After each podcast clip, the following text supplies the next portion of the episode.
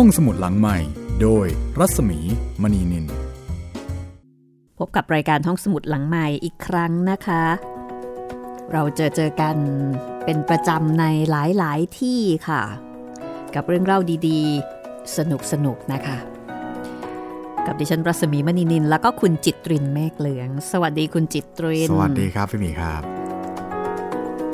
วันนี้มาถึงตอนที่ 8 แล้ว ครับผม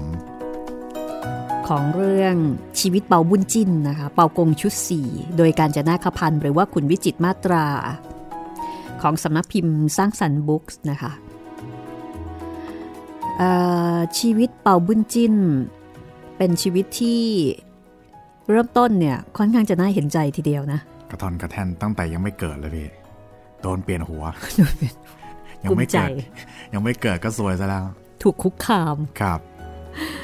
อืมจริง ๆ แล้วต้องเป็นคนหล่อนะคะครับแต่ปรากฏว่าถูกเปลี่ยนหัวเพื่อที่จะให้ฝ่ายบูเนี่ยหน้าตาดีใช่จะได้ทำงานง่าย เพราะว่าเปาบุญจินนี่ถูกมอบหมาย ให้มาเกิดเป็นฝ่ายบุญ ไม่รู้คิดว่าอย่างไรนะว่า คนที่เป็นฝ่ายบุญหรือว่าฝ่ายวิชาการเนี่ยไม่หล่อก็ได้ ใช่อย่างที่เราเอ่อถกกันไปคราวที่แล้ว ก็ยังไม่เข้าใจอยู่ดี เราก็พยายามหาเหตุผลเนาะครับ แต่เขาก็ไม่ได้ชี้แจงเหตุผลนะว่าใช่ทำไม บอกแต่ว่าฝ่ายบูควรจะต้องหน้าตาดี หรืออาจจะเป็นพล็อดโฮของเรื่องนี้อืประมาณว่าหาเหตุผลที่จะให้เปลี่ยนหัวไม่ได้ ก็เลยต้องอะอย่างนี้ละกัน อันนี้คือก่อนเกิดนะคะครับ ซึ่งก็ไม่สามารถที่จะคัดค้านใด ๆ ได้เพราะหลังจากเกิดมาแล้วด้วยใบหน้าที่ถูกเปลี่ยนเนี่ยแหละค่ะ ก็เลยทำให้พ่อแม่แม้ว่าจะเป็นเศรษฐีใจบุญ แต่พอเห็นหน้าลูกชาย ก็รู้สึกโหแบบอัปมงคลมาเลยคำนี้เลย แต่เอาจริง ๆ เราก็เป็นเราเราก็คิดเหมือนกันนะพี่ ถ้ามาถึงเจอแบบโอ้โหลูกลูกเราเด็กทารกเกิดมาหน้าดำปีเลย อืม ก็อารมณ์เหมือนกับคนที่มีลูกเป็นเด็กพิเศษไหมล่ะอ๋อใช่ไหมใช่ครับพี่เออคือในช่วงแรกเนี่ย ก็อาจจะสตันไปนิดนึง อาจจะมันต้องมีเวลาทำใจ ใช่ใช่แต่พอหลังจากนั้นเนี่ยพ่อแม่จำนวนมากนะคะ ก็ก็สู้ไปกับลูกอะครับเผชิญชะตากรรมไปกับลูกด้วยด้วยความรัก แต่ว่าสามีภรรยาคู่นี้นี่โอ้โหเสมอต้นเสมอปลายมากไม่คือเอาไม่เอาเกลียดยังไงก็ไม่เอา ไม่เอายังไงก็ไม่เอาโหเด็ดนะตีนคะขาด ไม่ว่าลูกจะน่ารักขนาดไหน นิสัยใจคอดียังไงก็ไม่เอา เพราะว่าแกนี่มันหน้าดำแค่นั้นเอง แต่โชคดีที่ว่าพอไปอยู่กับอาจารย์ใช่ไหมครับ พี่สะพ้ยส่งไปอยู่กับอาจารย์อาจารย์โอเคโอ้อาจารย์รักรักรักมาก เอ็นดูเลย เพราะว่าเป็นเด็กหัวไวเรียนรู้ดี เรียนรู้เร็วแล้วก็เป็นเด็กนิสัยดีด้วยครับ ตอนนี้ตอนที่ 8 นะคะ เราจะมาติดตามเอ่อมาถึงตอนที่มีการคัดเลือกสเอ่อคัดเลือก คัดเลือก เหมือนเขาเรียกว่าอะไรอะป็นางในเหมือนเป็นอ๋อใช่ใช่ใช่ใช่ไหมใช่อ่านางใน ตอนที่แบบกำลังฝากตัวกันเลย ค่ะ คัดเลือกนางในเพื่อที่จะเข้าไปทำงานในเอ่อราชสำนักนะคะ แล้วก็ตอนเนี้ยก็มีผู้หญิงสองคนที่เป็นตัวเต็งครับว่าน่าจะได้ตำแหน่งสนมเอกอ่าระดับสนมเอกก็คือนางลีเง็กหง แล้วก็อีกคนหนึ่งก็คือเบกเง็กหลวนแหมชื่อก็คล้ายกันเหลือเกินใครเหรอ แบบประมาณว่ามันมีเง็กตรงกลางอะพี่อ๋อ เง็กนี่ก็คือหยกเนอะใช่คไหมรัใช่ครับอ่าลีเง็กหงเนี่ยเป็นคนหน้าตาดี แต่ว่าไม่ได้มีเงินติดสินบน ส่วนเบงเบงเง็กหลวนเนี่ยมีเงินติดสินบน แล้วก็หน้าตาดีด้วย เพราะฉะนั้นก็เลยถูกขึ้นทะเบียนเอาไว้ในกลุ่ม ลำดับที่หนึ่งครับ คือเรียกว่า ถ้าคัดคุณภาพก็ต้องบอกว่าอันนี้เกรดหนึ่งครับ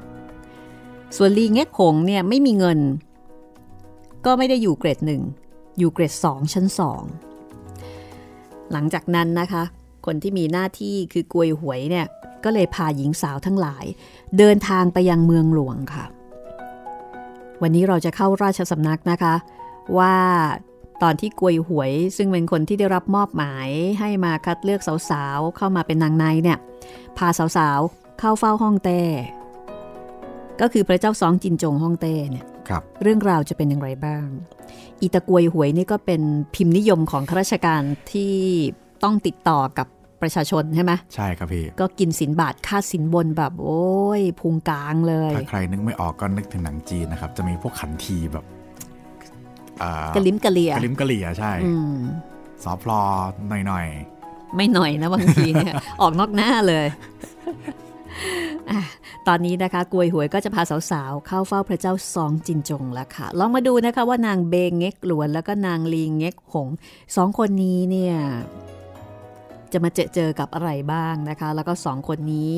น่าจะมีปะทะกันอยู่นะๆครับอ่าติดตามได้กับตอนที่ 8 เป่ากงชุด 4 ชีวิตเป่าบุญจินค่ะ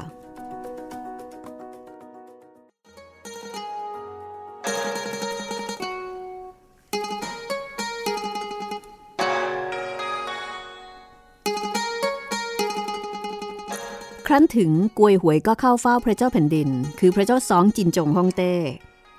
แล้วก็ถวายคำนับกราบทูลตามที่พระองค์ รับสั่งให้ข้าพเจ้าเป็นข้าหลวง ออกไปคัดบุตรีราษฎรเมืองฟัวตังเข้ามารับราชการในเมืองหลวงนั้น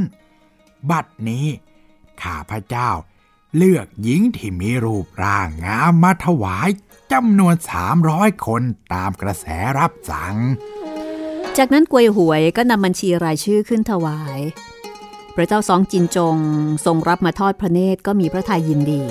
รับสั่งให้พาหญิงเหล่านั้นมาเข้าเฝ้า หญิงสาวทั้ง 300 คน พากันมาคุกเข่าถวายคำนับอยู่หน้าพระที่นั่ง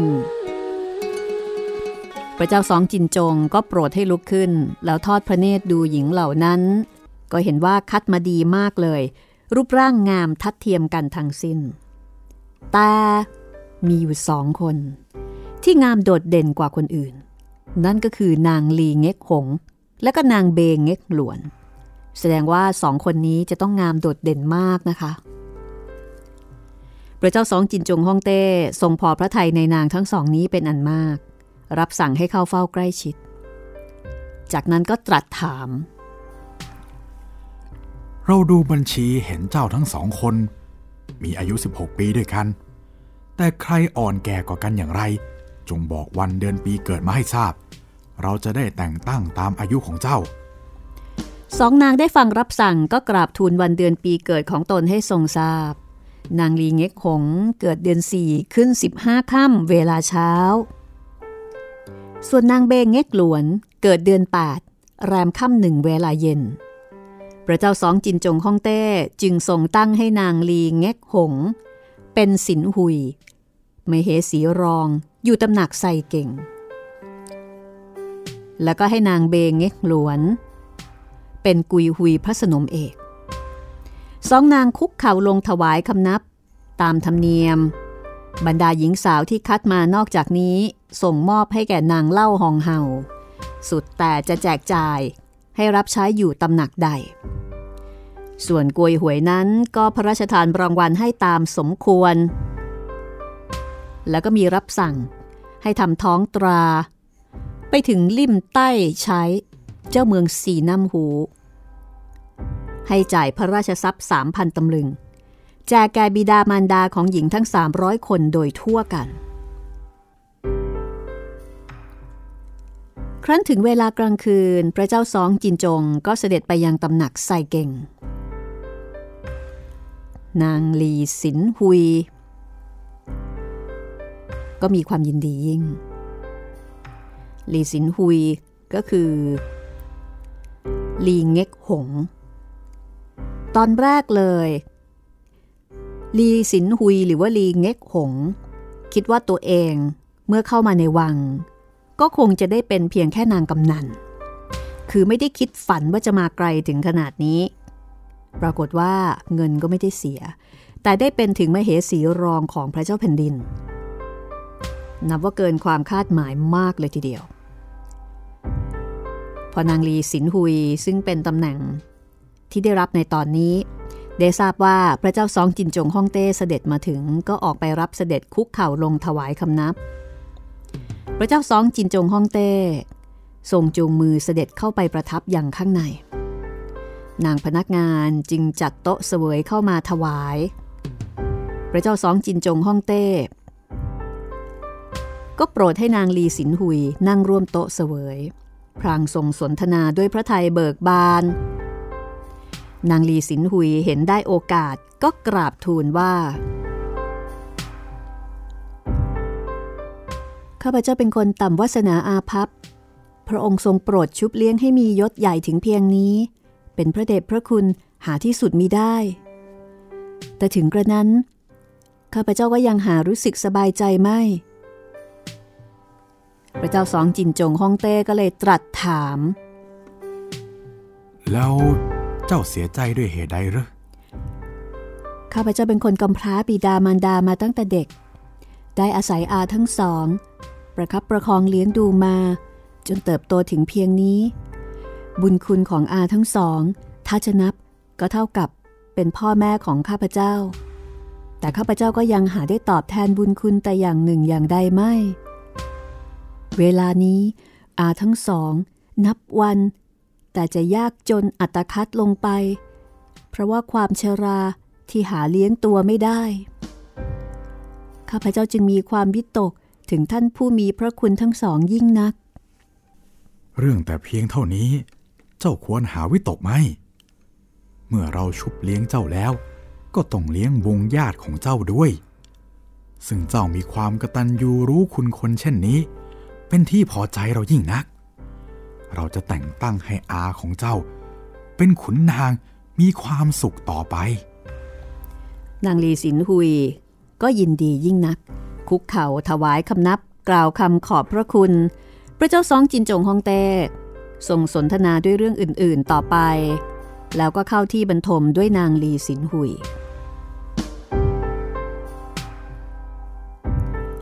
ฝ่ายนางเบกุยหุยหรือว่าเบเง็กหลวน ถึงจะเป็นพระสนมเอกก็จริง แต่บุญวาสนาจะเปรียบด้วยนางลีสินหุยหาได้ไหมแต่ถึงกระนั้นนางก็มีความยินดีอย่างยิ่ง ตั้งแต่ได้รับยศเป็นกุยหุย ก็ตั้งตาคอยให้พระเจ้าซองจินจงเสด็จมาหา เพื่อจะได้กราบทูล ขอให้แต่งตั้งบิดามารดาและญาติพี่น้องของตนเป็นขุนนางทั่วกัน รุ่งขึ้นวันที่สองเวลาค่ำพระเจ้าสองจินจงฮ่องเต้ก็เสด็จมา นางเบกุยหุยก็รีบออกมารับเสด็จคุกเข่าลงถวายคำนับ พระเจ้าสองจินจงฮ่องเต้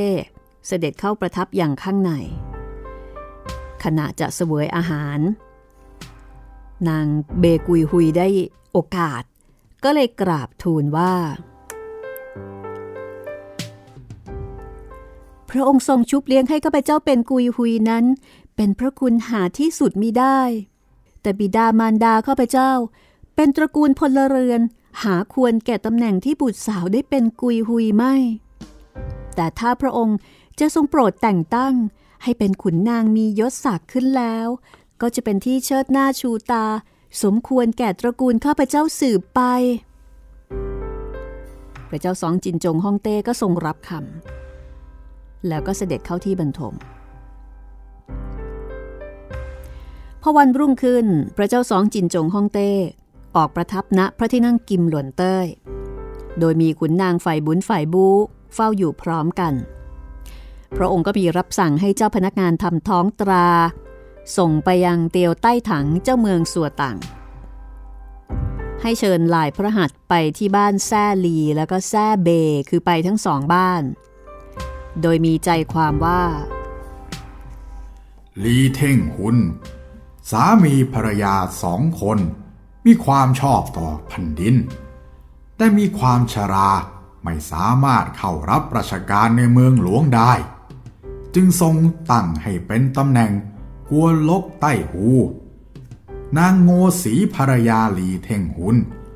ตั้งให้เป็นตำแหน่งหูหยิน กับให้เบอร์พระราชทรัพย์ไปประทานสิบหมื่นตำลึง เป็นเครื่องตอบแทนที่ได้เลี้ยงดูนางลีสินหุยมาแต่เล็กน้อย ส่วนเบเขียงบิดานางเบกุยหุยนั้น ทรงตั้งให้เป็นตำแหน่ง กังโปทีหนึ่ง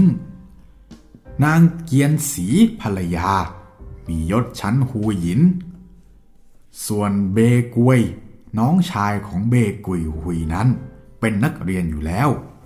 เมื่อถึงคราวสอบไล่ ถ้ามีความสามารถ ก็จะทรงแต่งตั้งให้เป็นขุนนางรับราชการในเมืองหลวงต่อไป ถ้าไม่ยินดีเป็นขุนนาง ก็จะทรงแต่งตั้งให้มีศักตามสมควร ครันเตียวใต้กังได้ทราบรับสั่งตามท้องตรา ก็รีบจัดการ อัญเชิญลายพระหัตถ์ไปที่บ้านลีเท่งหุนสองสามีภรรยา ซึ่งเป็นคนเลี้ยงดูนางนางลีกุยฮุย หรือว่านางลีเง็กหง พอได้ทราบว่ามีลายพระหัตถ์มาก็รีบจัดการแต่งเครื่องบูชารับลายพระหัตถ์แล้วก็คุกเข่าลงคำนับคอยฟังข้อรับสั่ง เตียวใต้กังก็อัญเชิญพระอักษร แล้วก็ออกมาอ่านข้อความ ว่า นางลีเง็กหง หลานสาวที่ถูกเกณฑ์เข้าไปในวังนั้น มีลักษณะงดงาม ได้รับการแต่งตั้งให้เป็นสินหุยมเหสีรอง แต่พ่อกับแม่ของนางลีสินหุยได้ถึงแก่กรรมไปนานแล้ว แต่ก็จะได้รับการแต่งตั้งตามธรรมเนียมให้เป็นก๊กเจียงแล้วก็ไทกุน ส่วนตัวของลีเท่งหุนแล้วก็โง่สี ซึ่งได้เลี้ยงดูนางลีสินหุยมาแต่เล็กแต่น้อย นับว่าได้ทำความชอบ แก่ฮ่องเต้ส่วนหนึ่ง จึงทรงตั้งให้เป็นกวนลกใต้ฮู แต่เห็นว่าเป็นคนชรา จึงโปรดให้มีความสุขอยู่กับบ้าน ไม่ต้องเข้าไปรับราชการในเมืองหลวง ส่วนนางโง่สีภรรยานั้นให้มียศเป็นหูหยิน แล้วก็ให้เงินอีกสิบหมื่นตำลึงสำหรับเลี้ยงชีวิต แล้วจะคัดเลือกผู้มีความกตัญญูมาเลี้ยงไว้ สืบตระกูลต่อไปสงปะ สมความปรารถนา เตียวใต้กลางอ่านพระอักษรจบ หลีเท่งหุนถวายคำนับ ขอบพระคุณพระเจ้าแผ่นดินด้วยความยินดี เตียวใต้กังก็นั่งสนทนาอยู่พอสมควรแก่เวลา ก็ลาลีเท่งหุนพาบ่าวไพร่ออกจากบ้านไป หลีเท่งหุนกับภรรยาก็ดีใจเหลือเกิน นึกไม่ถึงว่าจะมีบุญเมื่อแก่ ตั้งแต่นั้นมาก็จัดแจงปลูกบ้านเรือนใหญ่โต หาผู้คนฆ่าทาสหญิงชายมาใช้สอยพร้อมมูล มีความสุขสบายดีสืบมา ส่วนเตียวใต้กังก็ไปอีกบ้านหนึ่งก็คือบ้านเบเขียง เบเขียง ซึ่งเป็นพ่อของนางเบงเง็กหลวน พอเบเขียงรู้เรื่องก็รีบออกมาต้อนรับ พาเตียวใต้กังเข้าไปในบ้าน จัดแจงโต๊ะบูชารับลายพระหัตถ์ เบเขียง เบกุยสองคนพ่อลูกก็คุกเข่าลงถวายคำนับ คอยฟังข้อรับสั่ง เตียวใต้กังก็เชิญลายพระหัตถ์ออกมาอ่านแล้วก็แจ้งว่านางเบงเง็กหลวน ลูกสาวของเบเขียงที่ถูกเกณฑ์เข้าวังไปนั้น มีลักษณะงดงาม ตั้งให้เป็นกุยหุยสนมเอก แล้วก็แต่งตั้งให้เบเขียงเป็นตำแหน่งทีนึงแต่ไม่ต้องเข้าไปรับราชการในเมืองหลวง เพราะว่า อายุเยอะแล้ว ส่วนนางเกียนสี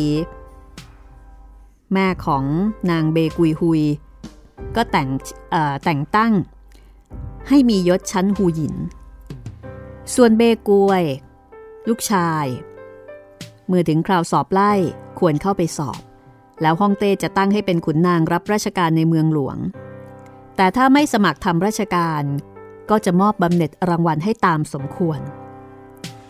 ตียวใต้กังพออ่านข้อรับสั่งจบแล้ว เบเขียงเบกวยก็ถวายคำนับขอบคุณพระเจ้าแผ่นดิน สั่งให้จัดโต๊ะเลี้ยงดูข้าหลวงเป็นอันดี เตียวใต้กังก็เสพสุราอาหาร สนทนากับเบเขียงพอสมควร แล้วก็ลากลับไป ทางด้านของเบเขียง ตอนนี้มีความยินดี หาสิ่งใดเปรียบมีได้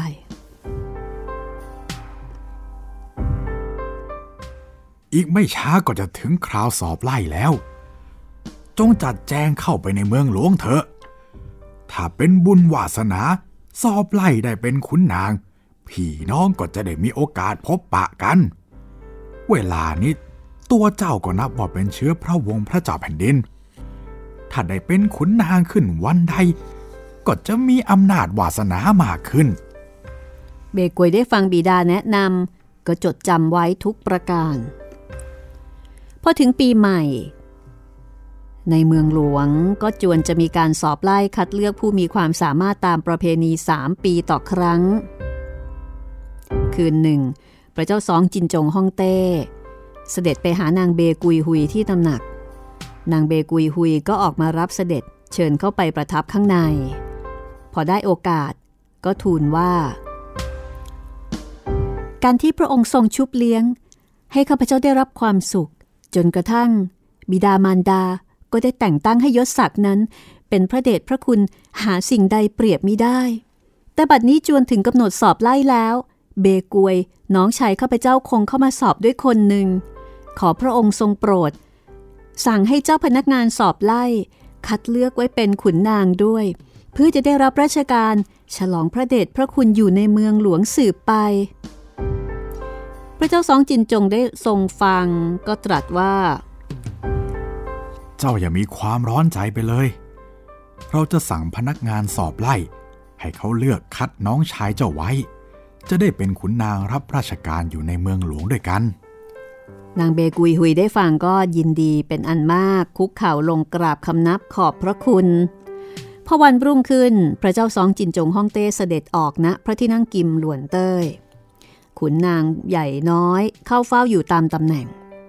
ขณะนั้นเฮงตันใจเสี่ยงฝ่ายซ้าย ก็กราบทูลขึ้นว่า อ่า ปีนี้ถึงกำหนดสอบไล่นักเรียนแล้ว ขอพระองค์ทรงโปรดตั้งขุนนางผู้ใหญ่ ให้เป็นเจ้าพนักงานสอบไล่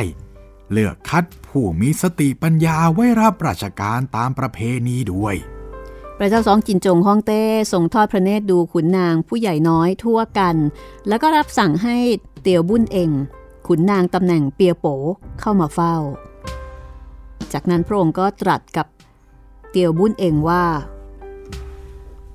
ปีนี้เราตั้งให้ท่านเป็นเจ้าพนักงานสอบไล่ ท่านต้องเลือกคัดเอาตามภูมิรู้โดยเที่ยงธรรม อย่าได้เห็นแก่ลาบสักการะอย่างใดเป็นอันขาด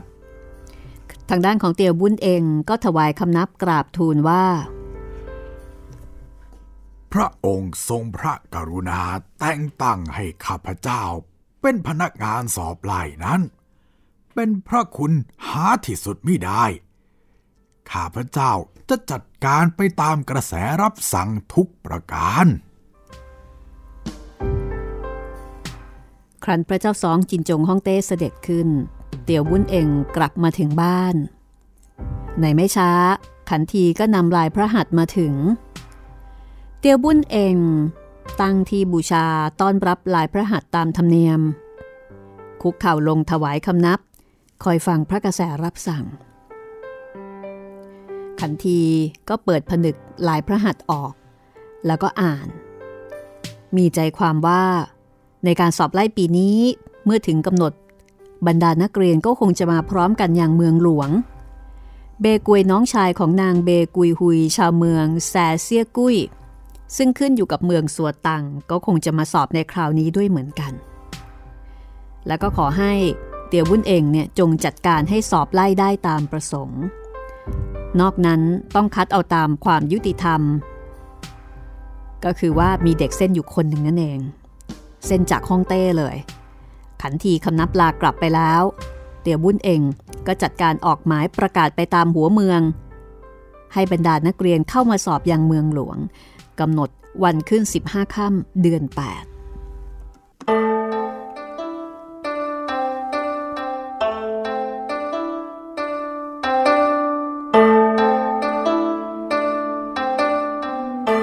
ข้างฝ่ายเป่าบุญจิน ตอนนี้เรียนหนังสืออยู่กับหลิวแชร์ซินแส ที่ตำบลไถเพ่ง อายุได้ 15 ปี เปาบุญจิ้นเป็นคนที่มีสติปัญญาเฉียบแหลม มีความชำนาญในทางหนังสือไม่มีผู้ใดสู้ได้ แม้กระทั่งเปาเหมียน ผู้หลาน ซึ่งเป็นบุตรของนางหลิวสี ก็เรียนหนังสืออยู่ด้วยกันเเวลานี้เปาเหมียนอายุได้ 17 ปี คือหลานเนี่ยแก่กว่า แต่ถ้าเทียบวิชาความรู้กันแล้ว ห่างไกลจากเปาบุญจินมาก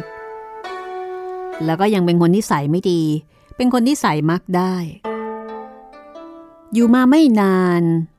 หลิวชาซินซา ก็ล้มเจ็บลง และในไม่ช้าก็ถึงแก่กรรม เป่าบุญจินกับเป่าเหมียนเมื่อสิ้นอาจารย์แล้วก็เลยต้องกลากลับมาอยู่บ้าน เป่าบุญจินก็กลับมาช่วยพี่ชายทำไร่ไถนาตามเคย กลางวันออกจากบ้านไปทำงาน กลางคืนก็กลับมาดูหนังสือเสมอเป็นนิด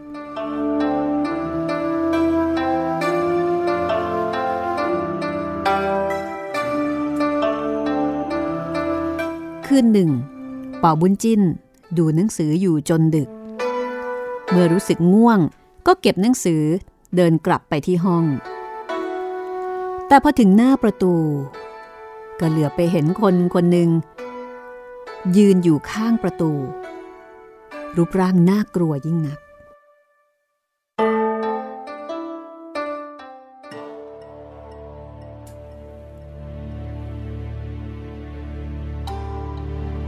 ในเวลานั้น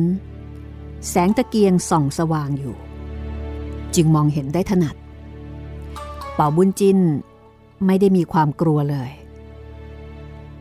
แต่กลับร้อมตวาดออกไปว่า เจ้าเป็นปีศาจที่ไหน จึงบังอาจเข้ามาในนี้ฮะ เราผู้ชื่อว่าเปาบุญจินไม่กลัวผีหรอก จงรีบออกไปจากห้องเสียเดี๋ยวนี้เลยคนผู้นั้นรีบคุกเข่า แล้วก็อ้อนวอนว่า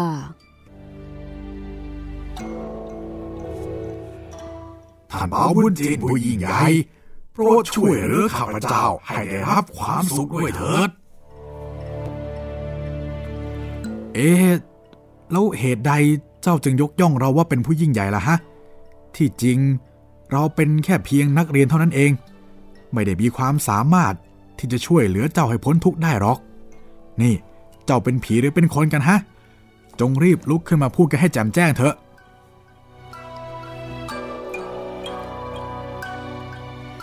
ชายผู้นั้นก็บอกว่า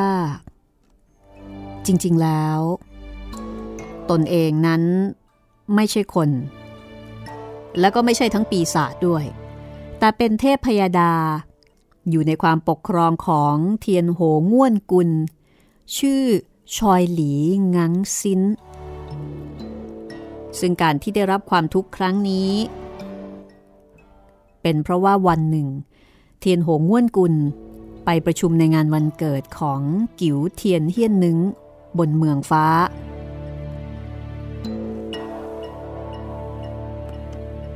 ข้าพเจ้าอยู่เฝ้าที่สำนัก เลยล่อพระประธานขนคอกับสุราทิพย์มีอาการมึนเมา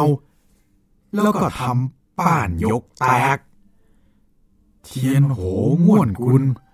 กลับจากที่ประชุมมีความโกรธเคืองยิ่งนัก จึงได้ลงโทษให้ข้าพเจ้าเนี่ย มารับความทุกขเวทนาอยู่ในมนุษยโลก ข้าพเจ้าจึงมาอ่อนวอนขอให้ท่านเป็นผู้ใหญ่ โปรดช่วยแก้ไขให้พ้นทุกขเวทนาด้วยเถิด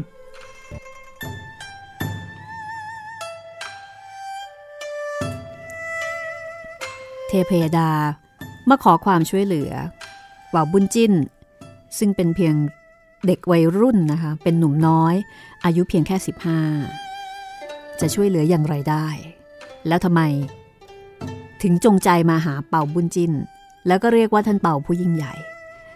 เรื่องราวจะเป็นอย่างไรต่อไปติดตามต่อช่วงหน้า พักสักครู่ค่ะ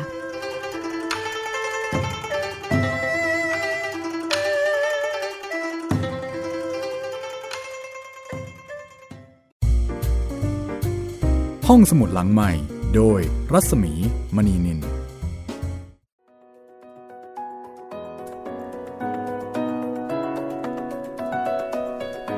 เข้าสู่ช่วงที่2นะคะ ของตอนที่ 8 ของชีวิตเป่าบุญจิน ตอบจดหมายกันสักนิดหนึ่งนะคะ ครับผมแหมไม่รู้จะเรียกอะไรดีนะคะตอบคำถามทักทายพูดคุยคือแต่ก่อนมันมีคำว่าจดหมายนึกออกไหมเอามันเลยมันจบไปเลย เราคืเรียกไม่ว่าเออไม่ว่าจะมีอะไรก็คือจดหมาย ใช่ครับพี่ แต่เดี๋ยวนี้มันหลายแพลตฟอร์มหลายรูปแบบ ใช่ใช่เรียกว่ายังไงดีมาเรีกคุว่ยกันก็แล้วเอกัอนมาคุยกันแล้วกันดีง่ายดีช่วงคุยกันครับ คุณจันเพนนะคะ คุณจันเพนนี่โพสต์รีวิวนะคะครับอยู่ที่เพจของของดิฉันนะคะ รัศมีมณีนินบอกว่า ฟังห้องสมุดหลังไม้ประจำเลยค่ะ ฟังเพลินสบายใจละเมียดละไมในสุนทรียะแห่งภาษา โอ้โห สุนทรียะแห่งภาษานี่ก็คือของคนเขียนครับแล้วก็คนแปล โอ้โหครับผม ได้เห็นภาพชีวิตเรื่องราวแง่คิดและเกร็ดที่น่าสนใจหลากหลาย ทั้งเจ้าพ่อ เจ้าแม่ เจ้าเมือง คืนวันอันแสนงามครับสี่แผ่นดิน เมื่อคุณตาคุณยายยังเด็ก น้ำเสียงและลีลาการเล่าเรื่อง ดนตรีประกอบก็ดีงาม จะติดตามอย่างต่อเนื่องนะคะ ขอบคุณครับผม ขอบคุณมาก ๆ เลยค่ะ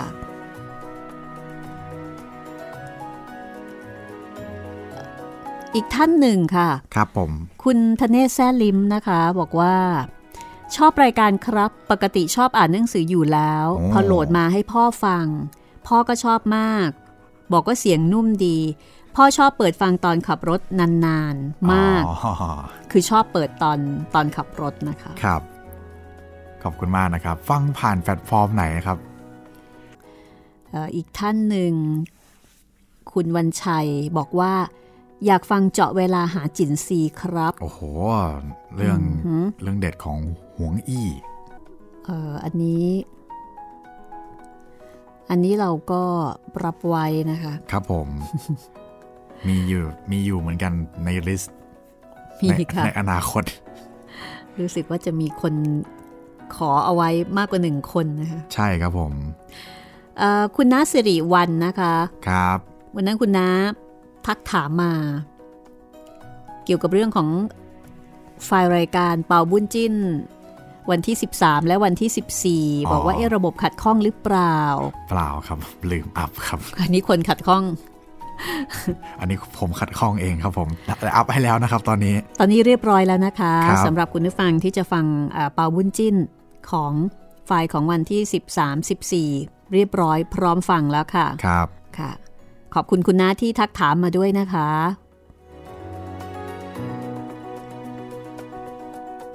คุณประภาดา คุณประภาดาบอกว่า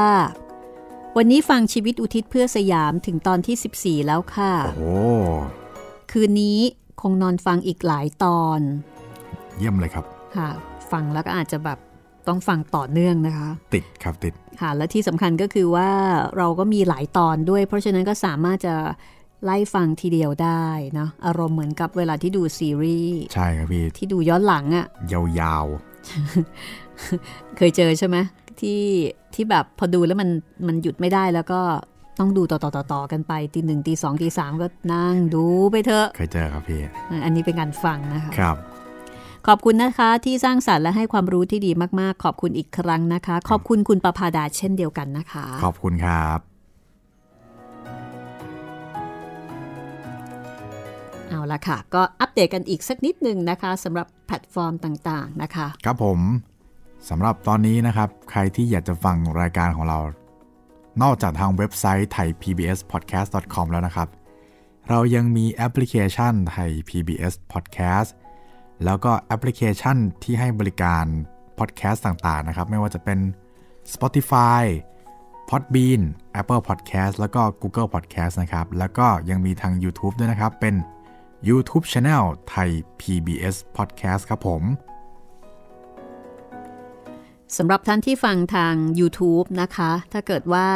เอ่อฟังแล้ว ฟังแล้วรู้สึกว่าแบบอยากจะฟังเรื่องอื่น ๆ แล้วก็แนวอื่น ๆ อีกเนี่ยครับอยากแนะนำให้มาที่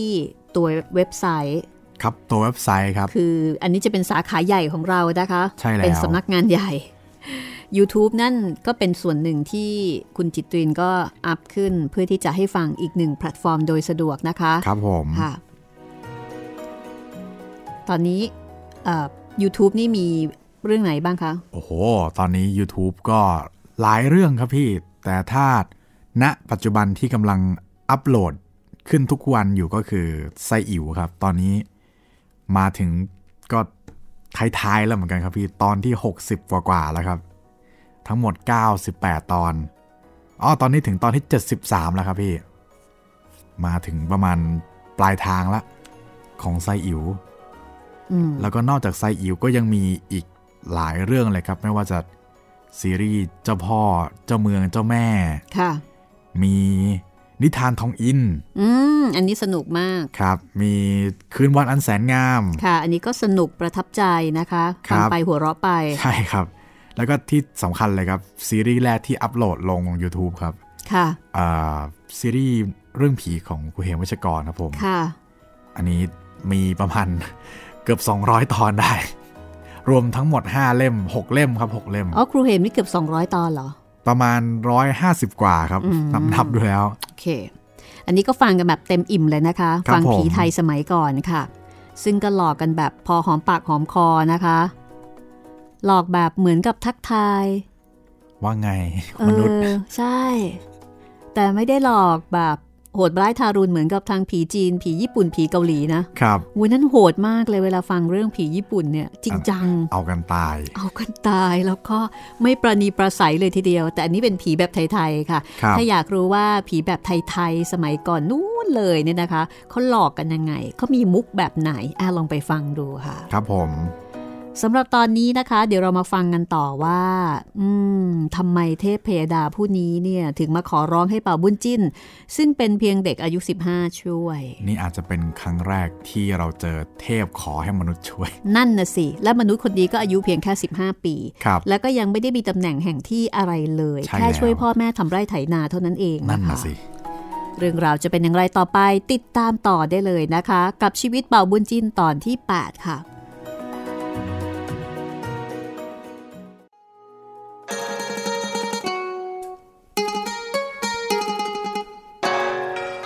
อเป่าบุญจินได้ทราบเรื่องตลอดแล้วก็บอกว่า โอ้ย เรื่องของท่านยากอยู่ด้วยเทพยาดากับมนุษย์นั้นผิดกัน ที่ไหนเรากับกิ๋วเทียนเฮี้ยนหนึ่งจะพบปะพูดจากันได้ ถึงเราอยากจะช่วยเหลือท่านเพียงไร ก็คงไม่มีทางสำเร็จหรอก เป่าบุญจินก็ออกตัว เพราะจริง ๆ ก็เป็นเช่นนั้น ในส่วนของชอยหลีงางซินก็บอกว่า จริง ๆ แล้วถ้าเป่าบุญจินเต็มใจช่วยเหลือ ก็อาจจะทำได้โดยง่าย เพราะเป่าบุญจินนั้นไม่ใช่คนธรรมดา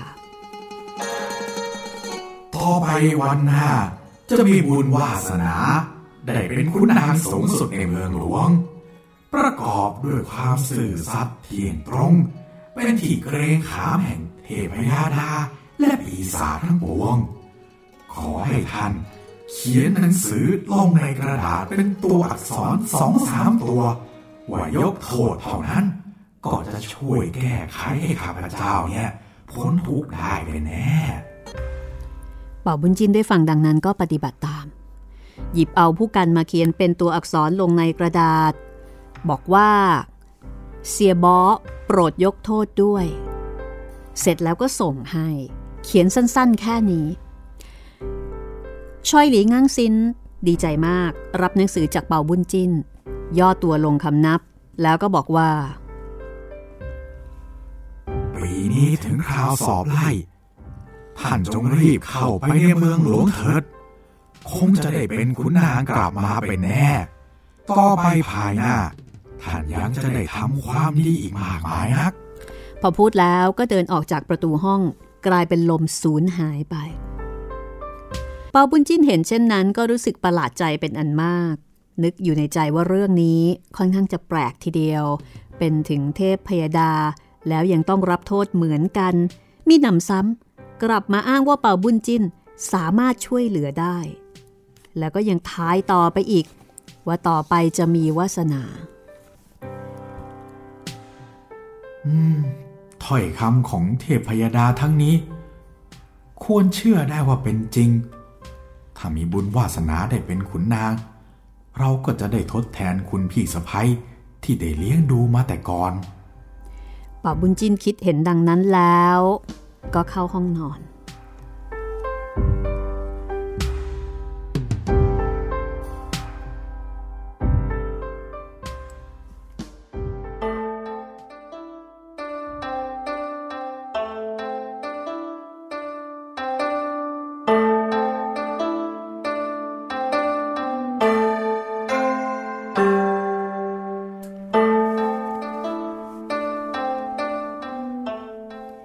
วันรุ่งขึ้นปาบุญจิ้นตื่นนอน แต่งตัวเรียบร้อยแล้ว ก็เข้ามาในตึกคำนับบิดามารดาแล้วก็นางหลิวสีพี่สะพ้ยแล้วก็บอกกับบิดามารดาและพี่สะพ้ยว่า ปีนี้เมืองหลวงมีการสอบไล่ ข้าพเจ้าตั้งใจว่าจะไปสอบกับเขาบ้าง หาไม่ก็จะเสียเวลาไปเปล่า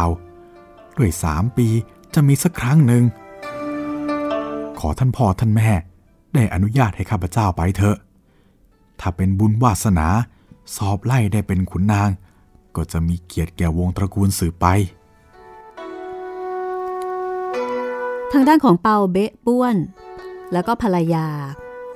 คือมีความลำเอียงอยู่แล้ว ไม่รักลูกคนนี้อยู่แล้ว พอเห็นเปาบุญจิ้น ขออนุญาตเช่นนั้น ก็รีบพูดทันทีว่า เฮ้ย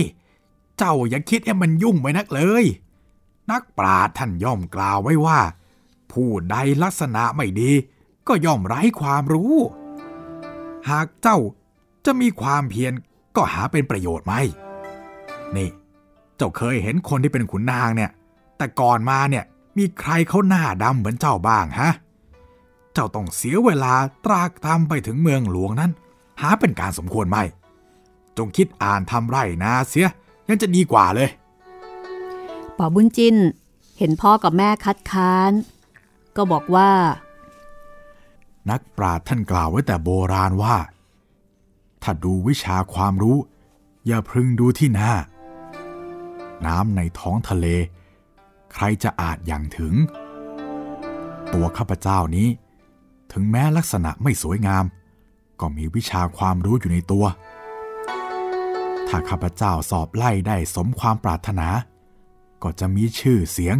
กลับมาเป็นเกียรติแก่ท่านพ่อท่านแม่ แล้วก็ญาติพี่น้องทั่วไป เปาเบบ้วน เมื่อได้ฟังเช่นนั้น ก็ตอบโต้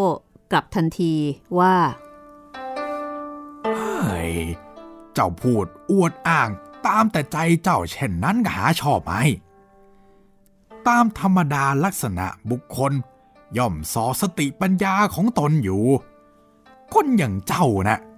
พอมองก็รู้ซะแล้วว่าเป็นคนโง่เขลาถึงจะเล่าเรียนมา ก็รู้บ้างเพียงแค่ครึ่งก็เสียครึ่ง ซึ่งการที่เจ้าคิดจะไปสอบไล่เป็นขุนนางนั่นนะไม่สมประสงค์หรอกเปาเบบ้วน ก็ยังไม่เห็นด้วยอยู่ดี เปาบุญจินก็ยังไม่ยอมแพ้ชี้แจงต่อไปว่า ข้าพเจ้าจะเปรียบคนแต่ก่อนให้ฟัง เช่นบางทองเมื่อครั้งแผ่นดินสามก๊กนั้น ลักษณะขี้ริ้ว หาความสวยงามไม่ได้ สุนกวนเจ้าเมืองกังตัง เห็นลักษณะแล้วก็รังเกียจไม่รับไว้ทำราชการ ภายหลังเล่าปีรับเลี้ยงไว้ ได้ช่วยทำนุบำรุงแผ่นดินด้วยสติปัญญา มีชื่อเสียงโด่งดัง ดังปรากฏมาจนถึงทุกวันนี้ แต่ลำพังบางทองคนเดียว ยังสามารถเข้าไปค่ายโจโฉ ใช้อุบายเผาทหารโจโฉตายเสียตั้งร้อยหมื่น อันคนประกอบด้วยความรู้ลึกซึ้ง แต่มีลักษณะชั่วร้าย ยังมีตัวอย่างอยู่เป็นอันมาก ตัวข้าพเจ้านี้นะ่ะ เทพพยาดาบันดาลให้เกิดมีลักษณะเช่นนี้ จะทำอย่างไรได้ ถ้าถึงเวลาใช้การจริงแล้ว จึงจะเห็นได้ว่าจะมีความสามารถหรือไม่นางหลิวสีผู้เป็นพี่สะพ้ยพอเห็นเปาเบ๊บ้วนผู้เป็นพ่อสามีไม่ฟังเสียง เปาบุญจินเลย ก็ช่วยอ้อนวอนอีกแรง ท่านพ่อ บุญจินพูดจาเฉียบแหลมมาก ท่านพ่อท่านแม่ อนุญาตให้เขาไปเถิด ข้าคิดว่าเขาน่าจะสอบไล่ได้เป็นขุนนางแน่ๆ เอ้ย เจ้าเนี่ยพูดไม่ถูก คนอย่างบุญจินนะเหรอจะเป็นขุนนางฮะ เพราะลักษณะของมันก็บอกอยู่แล้วว่าเกิดมาสำหรับเลี้ยงควาย คืนให้ไปเนี่ย ก็เสียค่าเงินเดินทางแล้วก็ค่าป่วยการเปล่าๆ เฮ้ย อีกอย่างหนึ่งนะ ตระกูลของเราเนี่ย ก็ทำไร่ไถนากันทุกคน มันจะพาเราไปเป็นขุนนางได้ยังไง ท่านพ่อ ผู้ที่เป็นขุนนางมาแต่ก่อน ใช่ว่าจะเนื่องมาจากต้นตระกูลก็หาไม่ได้ เกิดมาเป็นชาย ถ้ามีความมานะภาคเพียรก็อาจจะเป็นขุนนาง ข้าเห็นว่า บุญจินมีวิชาความรู้มาก หาไม่แล้ว ที่ไหนจะยกท่านนักปราดแต่ก่อนๆมาเปรียบเทียบให้ท่านพ่อฟังได้ ไหนๆบุญจิน ก็ได้ตั้งใจร่ำเรียนมาแล้ว ควรจะลองให้ไปสอบดูสักครั้งหนึ่ง คงไม่เป็นที่เสียหายอย่างไรนักดอก ถ้าเป็นบุญ สอบได้ขึ้นมาก็จะเป็นเกียรติยศทำให้คนทั้งปวงมีความเคารพนับถือเราอีกส่วนหนึ่งด้วย พอนางหลิวสีชี้แจงแบบนี้ เป่าเบบ้วน ก็ชักจะเห็นด้วย แต่ก็ยังเกี่ยงว่า เมื่อเจ้าเห็นเช่นนั้น เราก็ไม่อยากจะขัดขวาง เพราะเจ้าเนี่ยมีบุญคุณได้เลี้ยงดูกันมาแต่เล็กน้อย แต่ทว่าบุญจินเนี่ยยังเป็นเด็กอยู่ หาไม่อายุสมควรที่จะเป็นขุนนางไหม ต่อถึงกำหนดสอบไร่คราวหลัง จึงค่อยไปจะไม่ดีกว่าเหรอ แต่นางหลิวสีแย้งว่า บุญจินมีความรู้จะต้องเกรงอายุทำไมกัน ถ้ามีความสามารถ ก็อาจจะเป็นขุนนางได้อยู่เอง เมื่อครั้งแผ่นดินจิ้นนั้นกำลออายุเพียงแค่ 12 ปี ได้เป็นถึงใจเสี่ยง ถ้าจะเอามาเปรียบกันแล้ว บุญจินยังช้าไปเสียอีก ยิ่งได้เป็นขุนนางแต่เด็ก ก็ยิ่งจะมีชื่อเสียงโด่งดังมาก นี่คือเหตุผลของนางหลิวสี เป่าเบบ้วนได้ฟังดังนั้น ก็เลยเห็นด้วย ออ ในเมื่อเจ้าอยากจะให้มันมียศดังนั้น เราก็จะอนุญาตให้ไปก็ได้ แต่ต้องหาเลือกวันให้ดีซะก่อนป่าบุญจินกับนางหลิวสี เห็นบิดามารดาอนุญาต ก็ดีใจเหลือเกิน ครั้นถึงวันขึ้นสามค่ำเดือนห้าเป็นวันดี เป่าเบะบ้วนก็ให้ตั้งโต๊ะจัดหาเครื่องสุราอาหาร มาเลี้ยงดูกันทั่วทั้งบ้านเป็นที่รื่นเริง เป่าบุญกุ้ย แล้วก็เป่าบุญลุย ซึ่งเป็นพี่ชายของเป่าบุญจิ้น ก็กล่าวแก่น้องชายว่า นี่บุญจินเจ้าจะไปสอบไล่ในเมืองหลวงคราวเนี้ย เวลาเดินทางต้องระวังตัวให้ดี แล้วก็ขอให้เทพพยาดา จงช่วยคุ้มครองรักษาให้เจ้า สอบไล่ได้สมความปรารถนาเถอะ ในส่วนของเปาเบบ้วน แล้วก็นางหลีสี พ่อกับแม่ ก็ให้พรแก่เปาบุญจิน แล้วก็ห่อเงิน 50ตำลึง มอบให้เป็นค่าเดินทาง พอเลี้ยงดูกันเสร็จแล้ว เป่าบุญจินก็คำนับลาพ่อแม่ แล้วก็ญาติพี่น้อง ส่วนนางหลิวสีพี่สะพ้ายนั้น ก็กลับไปที่ห้อง เอาเงินของตัวเอง เพิ่มเติมให้กับเป่าบุญจินอีก 20ตำลึงเผื่อขาดเหลือจะได้ใช้สอย เป่าบุญจินรู้สึกขอบคุณเป็นอันมาก จากนั้นก็เดินทางตรงไปยังเมืองหลวงแต่เพียงผู้เดียว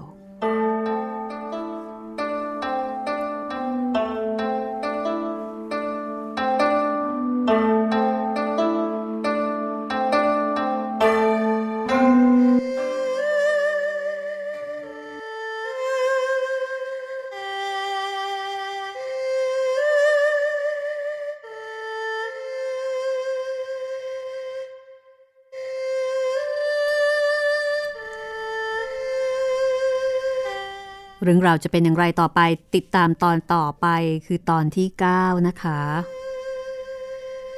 ก็ถือได้ว่า เป็นสัญญาณที่ดี เพราะว่าพ่อกับแม่ก็เห็นด้วยครับ ด้วยเหตุผลของนางหลิวสีผู้เป็นพี่สะใภ้นะคะแม่ปาวุนจินถึงขั้นยกเอาบังทองมาเลย เอาอะไรนะ บังทองครับ คือบังทองเนี่ยเป็นอ๋อเป็นแบบกุนซือเอก คนหนึ่งของเล่าปีครับอืมในสามก๊กจะมีเอ่อหงดารุณกับมังกรหลับ หงดารุณคือบังทองมังกรหลับคือคงเบ้งครับพี่อืมก็บ่งบอกว่าเป็นคนอ่านหนังสือครับ เป็นคนที่มีความรู้นะคะ นางหลิวสีนี่ก็เป็นพี่สะพ้ายที่มีความรู้ด้วยเช่นกันนะครับ แล้วก็เป็นคนที่มีเหตุมีผล เพราะฉะนั้นเป่าบุญจินก็เลยได้รับอนุญาต ตอนต่อไปมาลุ้นกันนะคะว่ากับการเดินทางของเป่าบุญจินครั้งนี้ ระหว่างทางก็ไม่ใช่ใกล้ๆนะคะ เป่าบุญจิ้นจะไปเจอเจอกับอะไรติดตามได้ ตอนต่อไปเป่าบุญจิ้นตอนที่ 9 ค่ะ กับห้องสมุดหลังใหม่นะคะ วันนี้เราสองคนลาไปก่อนนะคะ สวัสดีครับ สวัสดีค่ะ